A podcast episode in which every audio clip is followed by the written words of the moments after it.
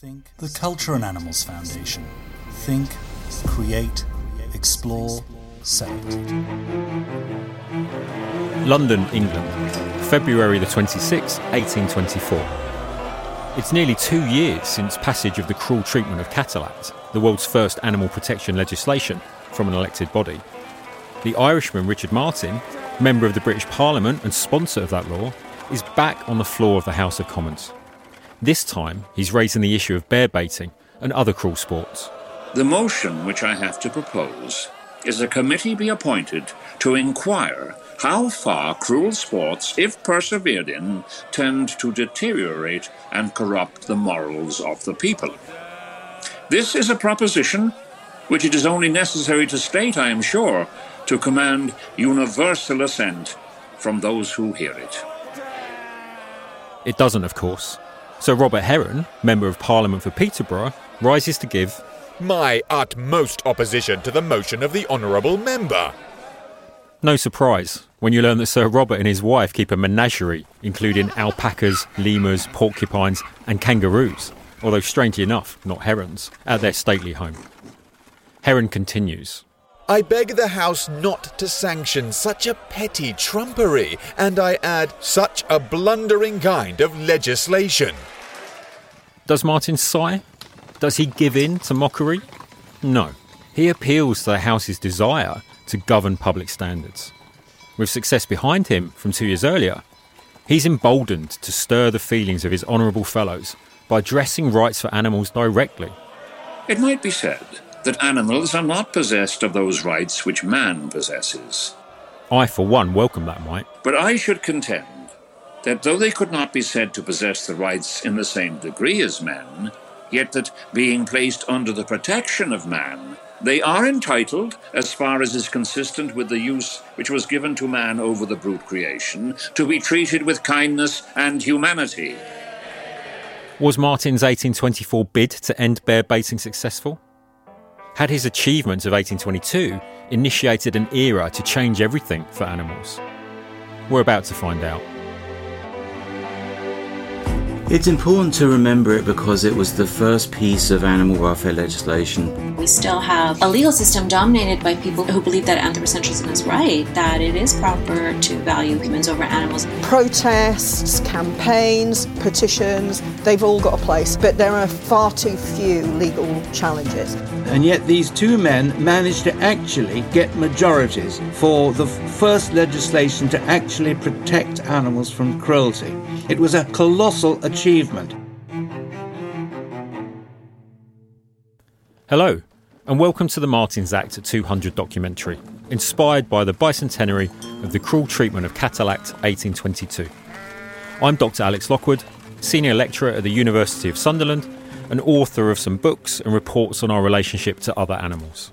In this six part audio documentary, I'll be your guide to two centuries of animal protection movement across the Anglophone world to help us learn from history, evaluate the present, and imagine the future of human animal relations. All of this in the context of the emergencies of the Anthropocene climate catastrophe, biodiversity loss, and species extinction.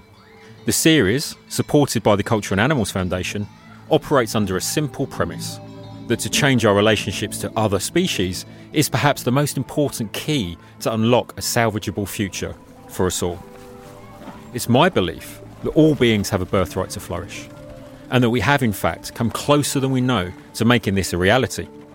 There have been clues strewn along our paths in humankind's history, if only we could see them. So, join me, legal scholars, activists, writers, artists, and experts who have dedicated their lives to protecting animals as we go on a journey from the 18th century to the present and 30 years into the future to ask what can we do to end the injustices that animals suffer and to change the world?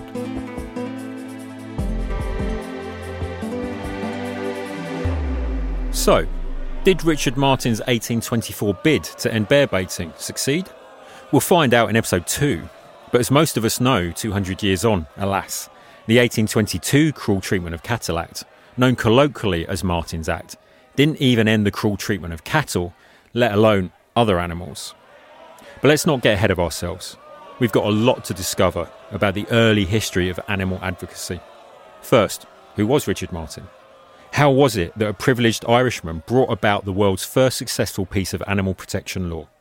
What kind of person was he?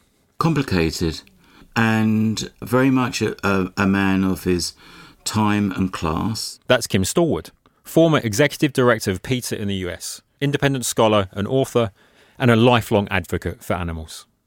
He was born on an estate that was uh, 30 miles across in Ireland, and although they were like land rich, cash poor, I think he cared uh, about people and he cared about animals, and I think that his mum and his, her sisters encouraged him to be sympathetic towards animals.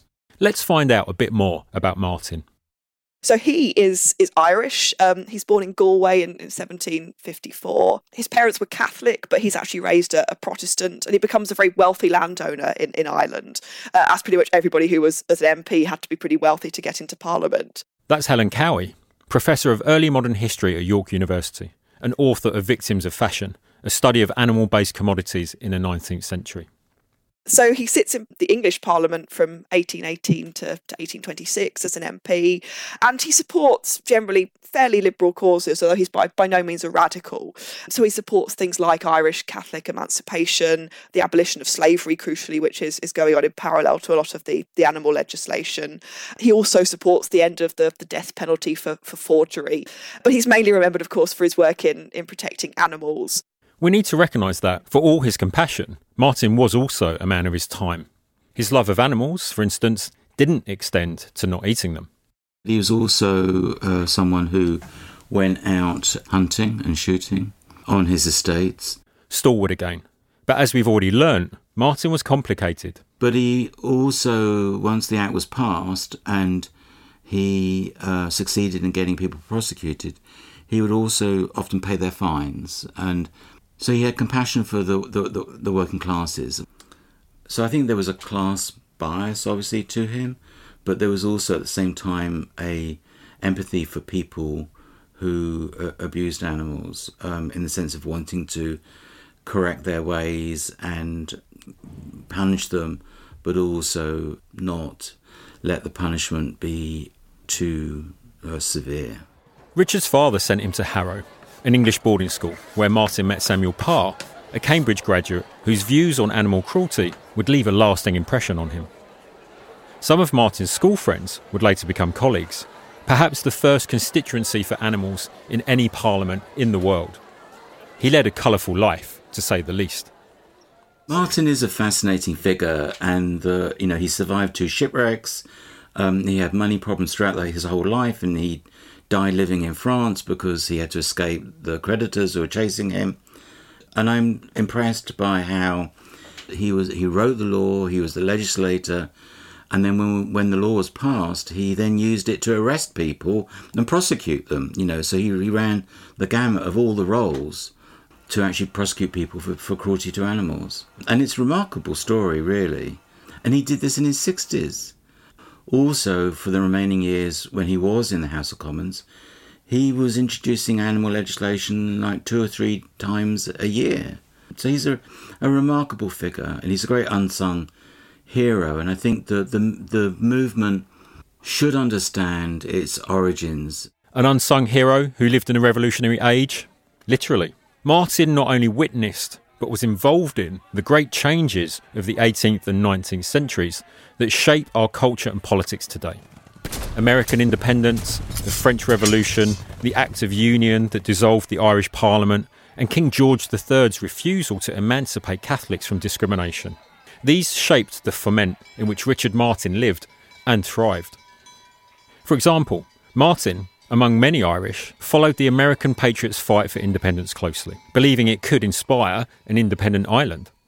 Well, I think if you're looking at that period of time, there are several different seismic revolutions, if you like, that are going on throughout the 18th century. There's, of course, Enlightenment itself. Kevin Yuill is Associate Professor in American History at the University of Sunderland. Uh, first of all, the Fre- American Revolution, then the French Revolution.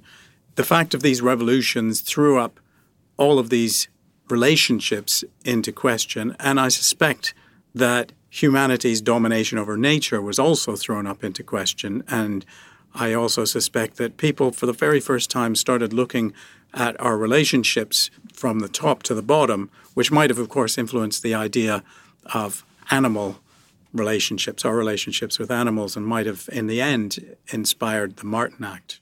As the United States was born, Ireland was inspired to push for change. But was Ireland too close to Britain's back door? Yes, of course. I mean, we have to keep in mind the, the uh, Wolfe Tone Revolution in 1798, that this was inspired. In fact, Wolfe Tone said himself it was inspired by the American Revolution. And the American Revolution had the effect of shaking up all of these old assumed relationships. But in Ireland, things were shaking up at the same time. Wolfe Tone, of course, was a Protestant, uh, but it was the Catholic landowners in particular who were very much opposed uh, it to British rule and who wa- wanted to bring it to an end. So I suspect there would have been a revolutionary spirit there as well. Revolution was on the way, but not as Martin had hoped. British Prime Minister William Pitt, in order to keep his enemies closer to him in London, rather than plotting far afield in Dublin, was using smoke and mirrors, some would say lies, to please competing interests. Pitt convinced Martin and others that Irish union with Great Britain meant Catholics would be seen as less of a threat by Britain's Protestant majority. Once Catholics weren't seen as a threat, emancipation could begin proper. Or so Martin thought.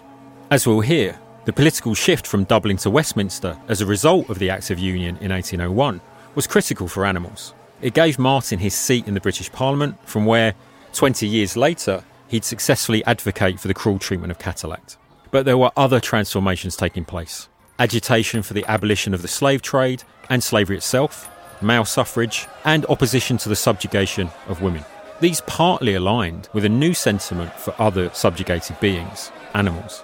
So when you had Thomas Paine writing The Rights of Man, this immediately appeared uh, uh, to women as saying, well, what about the rights of women? And for the very first time, you had vindication of the rights of women being written. And this might have influenced with the anti animal cruelty idea, in that if you have uh, the rights of these underlings, what about these underlings over here? What did people make of animals in Martin's time? Did they take animals and their fur, feathers, and flesh for granted? Yes, I think you can see a lot of that from certainly sort of around about the turn of the, the 19th century, whether it's animals being used for labour, um, particularly horses in that instance, or animal animal products being exploited. That's Helen Cowie again. For Cowie, the expansion of the means of production in the Industrial Revolution led to an acceleration in the exploitation of animals. I think partly because you've got the, the technology to do that on a, on a mass scale, uh, whether it's you know steamships importing sort of live animals or animal skins, whether it's crucially sort of guns to, to shoot animals in the field, or whether it's you know just the market and the ability to kind of distribute these products and, and advertising and things feature in this as well. So I think a lot of it is perhaps rooted there. It's arguable that some of it is perhaps even even worse today in terms of things like like factory farming and you know, the sheer quantity of animals used in say research research. But I think you start to see the beginnings of a lot of this in, in the 19th century. And you know, obviously, ironically, but also to some extent, it explains it going alongside increased animal welfare legislation and increased concern about animals. So I think those things often work in parallel, even though they seem a bit contradictory. So, an acceleration. But the cruelty was there already. In 1751, the cartoonist and satirist William Hogarth gave us his four stages of cruelty a series of four paintings depicting the abuse and torture of animals that occurred every day on the streets of Britain's cities. In Hogarth's first picture, the protagonist, Tom Nero, is seen shoving an arrow up a dog's anus, while around him other youths are blinding birds and stringing up kittens. Not everyone is so heartless. Another youth is shocked and tries to distract Tom with a tart. But the story continues into the second stage, where the grown up Tom beats his horse, who has collapsed pulling a cart laden with four lawyers, too cheap to hire another cart. In stage three, Nero has become a highway robber, having slit the throat of his pregnant partner in crime and lover. In stage four, Tom has been hanged for his crimes, and his body, ironically, dissected for the study of anatomy, with his innards unrolled on the floor, eaten by a dog. The clear moral is that cruelty to animals as a child graduates into brutality to other humans as an adult. Hogarth himself said that the images were done in the hopes of preventing, in some degree, that cruel treatment of poor animals, which makes the streets of London more disagreeable to the human mind than anything whatever, the very describing of which gives pain. Not all Londoners were cruel. In 1776, the 40 year old Reverend Humphrey Primatt published a dissertation on the duty of mercy and sin of cruelty to brute animals. The clergyman wrote Whether we bray like an ass, speak like a man, whistle like a bird, or are mute as a fish, nature never intended these distinctions as foundations for right of tyranny or oppression. This was also the time of philosopher Jeremy Bentham's famous treatise, with its equally legendary question about animals. The question is not can they reason, nor can they talk, but can they suffer? Like Hogarth, like his shocked boy with the tart, Many, especially in the clergy, were appealing to man's better morals for the treatment of animals. Helen Cowie. So, on the one hand, you've got kind of changing ideas, perhaps increased sentimentality towards some animals anyway, including pets. Uh, and you've got more sort of um, nonconformist movements like the Quakers and the Methodists, who particularly kind of push the good treatment of animals. Um, John Wesley, in particular, is, is sort of famous for treating his horses well and always feeding them before he ate himself. So, you've got those people on sort of on a more radical level who are, who are for religious reasons, uh, promoting compassion. Uh, you've also got this broader kind of context of, of reforming movements in general. Context is important here. The age also saw a changing economic environment, especially the rise of cities and urbanisation. So, in, particularly in urban areas, the cruelty towards, say, cattle is both more intense than it was, but also more visible. People are seeing cattle being kind of driven through the street and beaten as they're, as they're taken to Smithfield Market. Uh, and the middle classes in particular find this quite repulsive and are certainly concerned not only for the animals, but about the sort of moral impact of, of witnessing this. Helen Cowie again. So all of these things kind of shift the bar with with animal relations, uh, particularly with things like bull baiting as well. Again, the change in the way people work is important. So so it's been suggested that you know bull bait was a really long, drawn out activity. It might take days. You didn't know how long it would take for the, the dogs to bring down the bull or, or vice versa. And that was no good when you get to a factory system where people have to kind of stick to the rhythm of the machine. You can't have people sort of wandering around baiting bulls all day. So it's argued that from that perspective as well, some of these older sports become become sort of anachronistic and, and people want to get rid of them. For Erica Fudge, Professor of English Studies at the University of Strathclyde and founder of the British Animal Studies Network, the changes brought about by urbanisation in this period are formative of the relationships with animals. When we get to the city and people are taken out of that environment where there's a close connection between the animal you live with, the meat you might be eating, the dairy, and you know this kind of reciprocity that still will end in death, but that is part of that process and that relationship. What you're suddenly presented with is a totally different relationship to animals. As we've heard, the first decades of the 19th century saw a fervour for reform. America was independent, France was revolutionised to some degree, and suffrage and abolition were gaining wider acceptance. There's little doubt that Martin drew comparisons between how enslaved black people were treated and the cruelty towards animals. During a visit to the Caribbean, Martin saw firsthand the abuse of black people as they worked for their white overlords in harsh conditions on the coffee plantations. He saw them bought and sold in a manner similar to the horse markets on the west coast of Ireland. Later, Martin formed a close friendship with the abolitionist William Wilberforce and supported the anti slavery measures that were eventually passed in the British Parliament in the Slavery Abolition Act of 1833. Emancipation, whether of slaves, Catholics, or cattle, at least from suffering, could be said to speak to Richard Martin's sense of justice. Prompted by independence, the newly freed American states needed their own constitutions.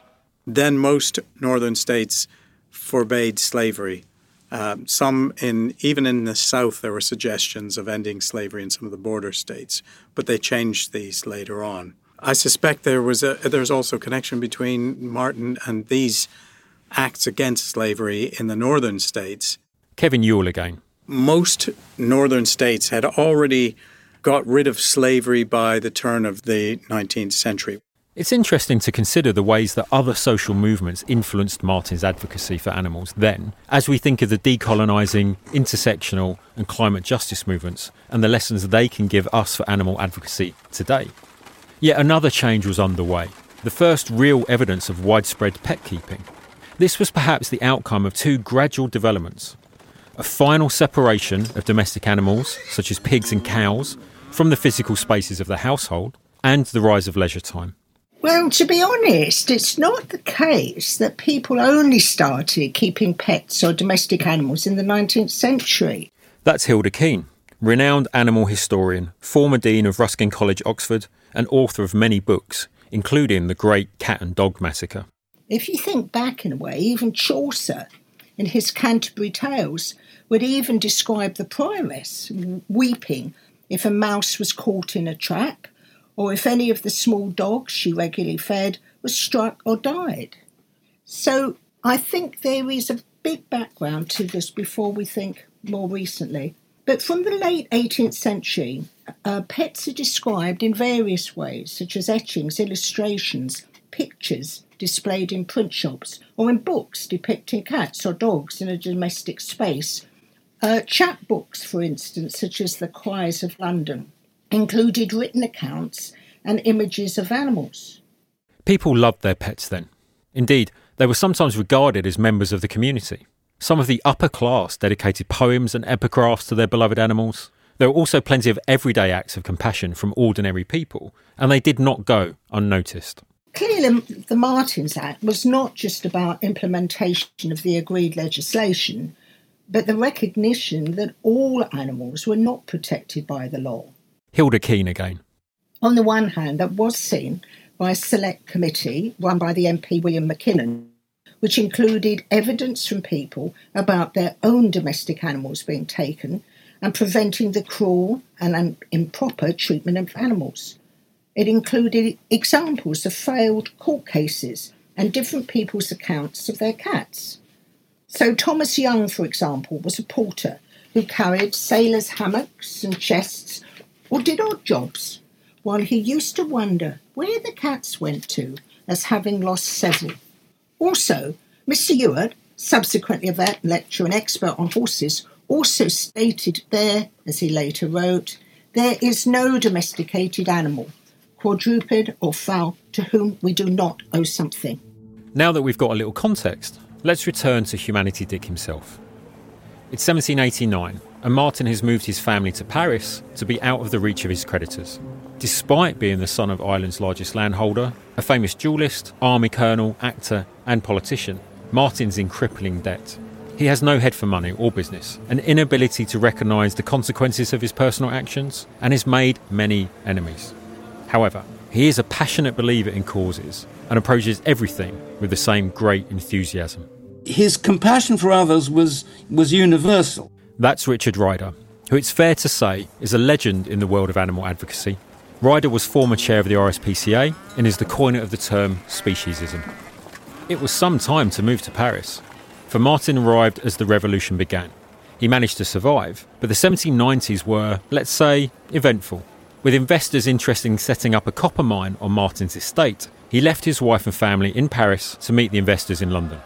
While there, Prime Minister Pitt called a snap election. Martin made a snap decision too. He chose to return, not to Paris, but to Galway, to fight for his seat in Parliament. He lost. In misery, he sent for his wife, but abandoned and alone, she'd fallen in love with another man, John Petrie. Martin sued for divorce, but by stroke of fortune that would be hard to credit if it was fiction, the divorce proceeding introduced him to a man who'd play an important role in his life. Order in the court. Petrie's lawyer, Lord Thomas Erskine. Here's Richard Ryder on Erskine. Well, he was a pretty good lawyer, and he had the reputation for being probably the best, the most um, oratorical of all the, the speakers at the time.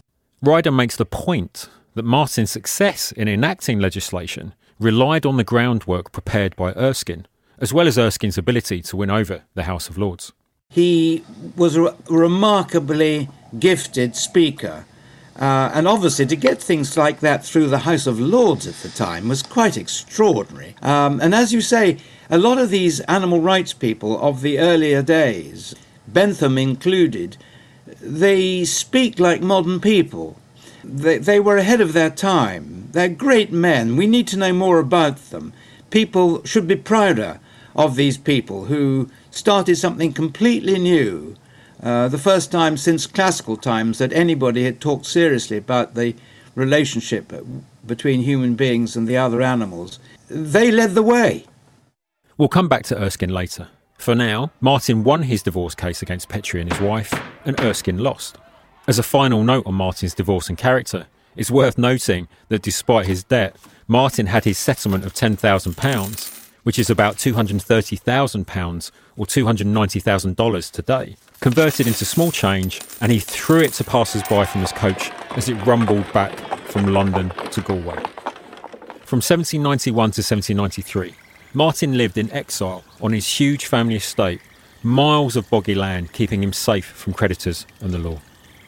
His father was now in his 80s, so Martin took control of the estate, managing the tenants and farms, but, as you might have guessed, not turning a profit. Richard Ryder again. He spent so much of his personal fortune on his starving tenants that, that actually he ended up himself impoverished and in debt. He, he, he beggared himself, giving away generously his money to, help others. So he actually earned the, the, the nickname Humanity Dick. And that was actually for his humanity to his peasantry uh, as much as for anything else. Being Lord of the Land gave Martin an opportunity to impress on others that the maltreatment of animals would not be tolerated. And then, in 1794, Martin's father died. He inherited not only the estate, but also the patent that had been granted by King William a hundred years beforehand to Martin's grandfather. That meant that Martin not only could legally control his own army, but also, crucially, hold his own court and administer justice. So, the compassion Martin had shown to animals, influenced by his mother and aunts and his teacher Samuel Parr, could now become law on his own land. Those who mistreated animals were arrested and brought before Martin, who was sole judge and jury. Guilty. If he found them guilty, they were sentenced to imprisonment in an old pirate castle on an island in the middle of Ballynahinch Lake, with Martin rowing them out and lecturing them all the way on the importance of treating animals with kindness. We meet Martin again on January the 9th, 1798, his new wife Harriet installed in Galway, and on his first day back in the Irish Parliament in Dublin.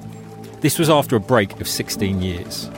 But it's also his last day for a while, because Parliament was suspended due to a bloody Irish rebellion against British rule led by Wolfe Tone, who Kevin Yuill mentioned earlier. It's here that we need to acknowledge what it took to be a Member of Parliament in the 1790s.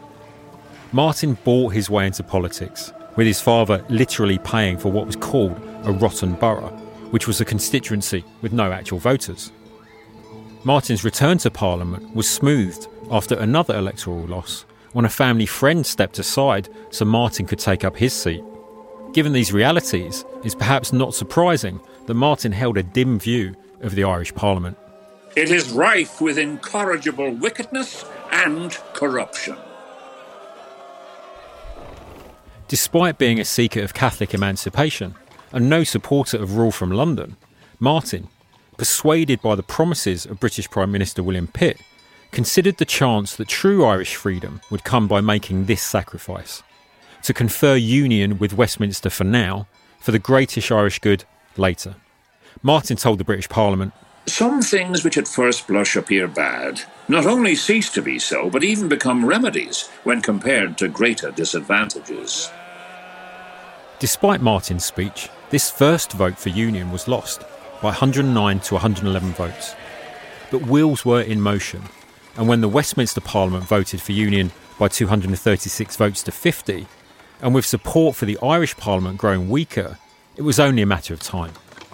When the Irish Parliament reconvened on January the 15th, 1800, Martin made arguments not heard before. He painted the picture of how a group of united Irishmen in Westminster would serve Ireland better than a divided, bickering set in Dublin. We are a discordant, disagreeing band, liable to perpetual destruction we must therefore pledge ourselves by such a bond as shall secure us from abandoning each other. Not everyone agreed, as many Irishmen were still against the Union. When Martin was attacked in Dublin by a mob of a thousand, he pulled out his pistol. If anyone advances more than six inches, I'll shoot you dead as that paving stone. Backed by his reputation as a brilliant shot, no one advanced.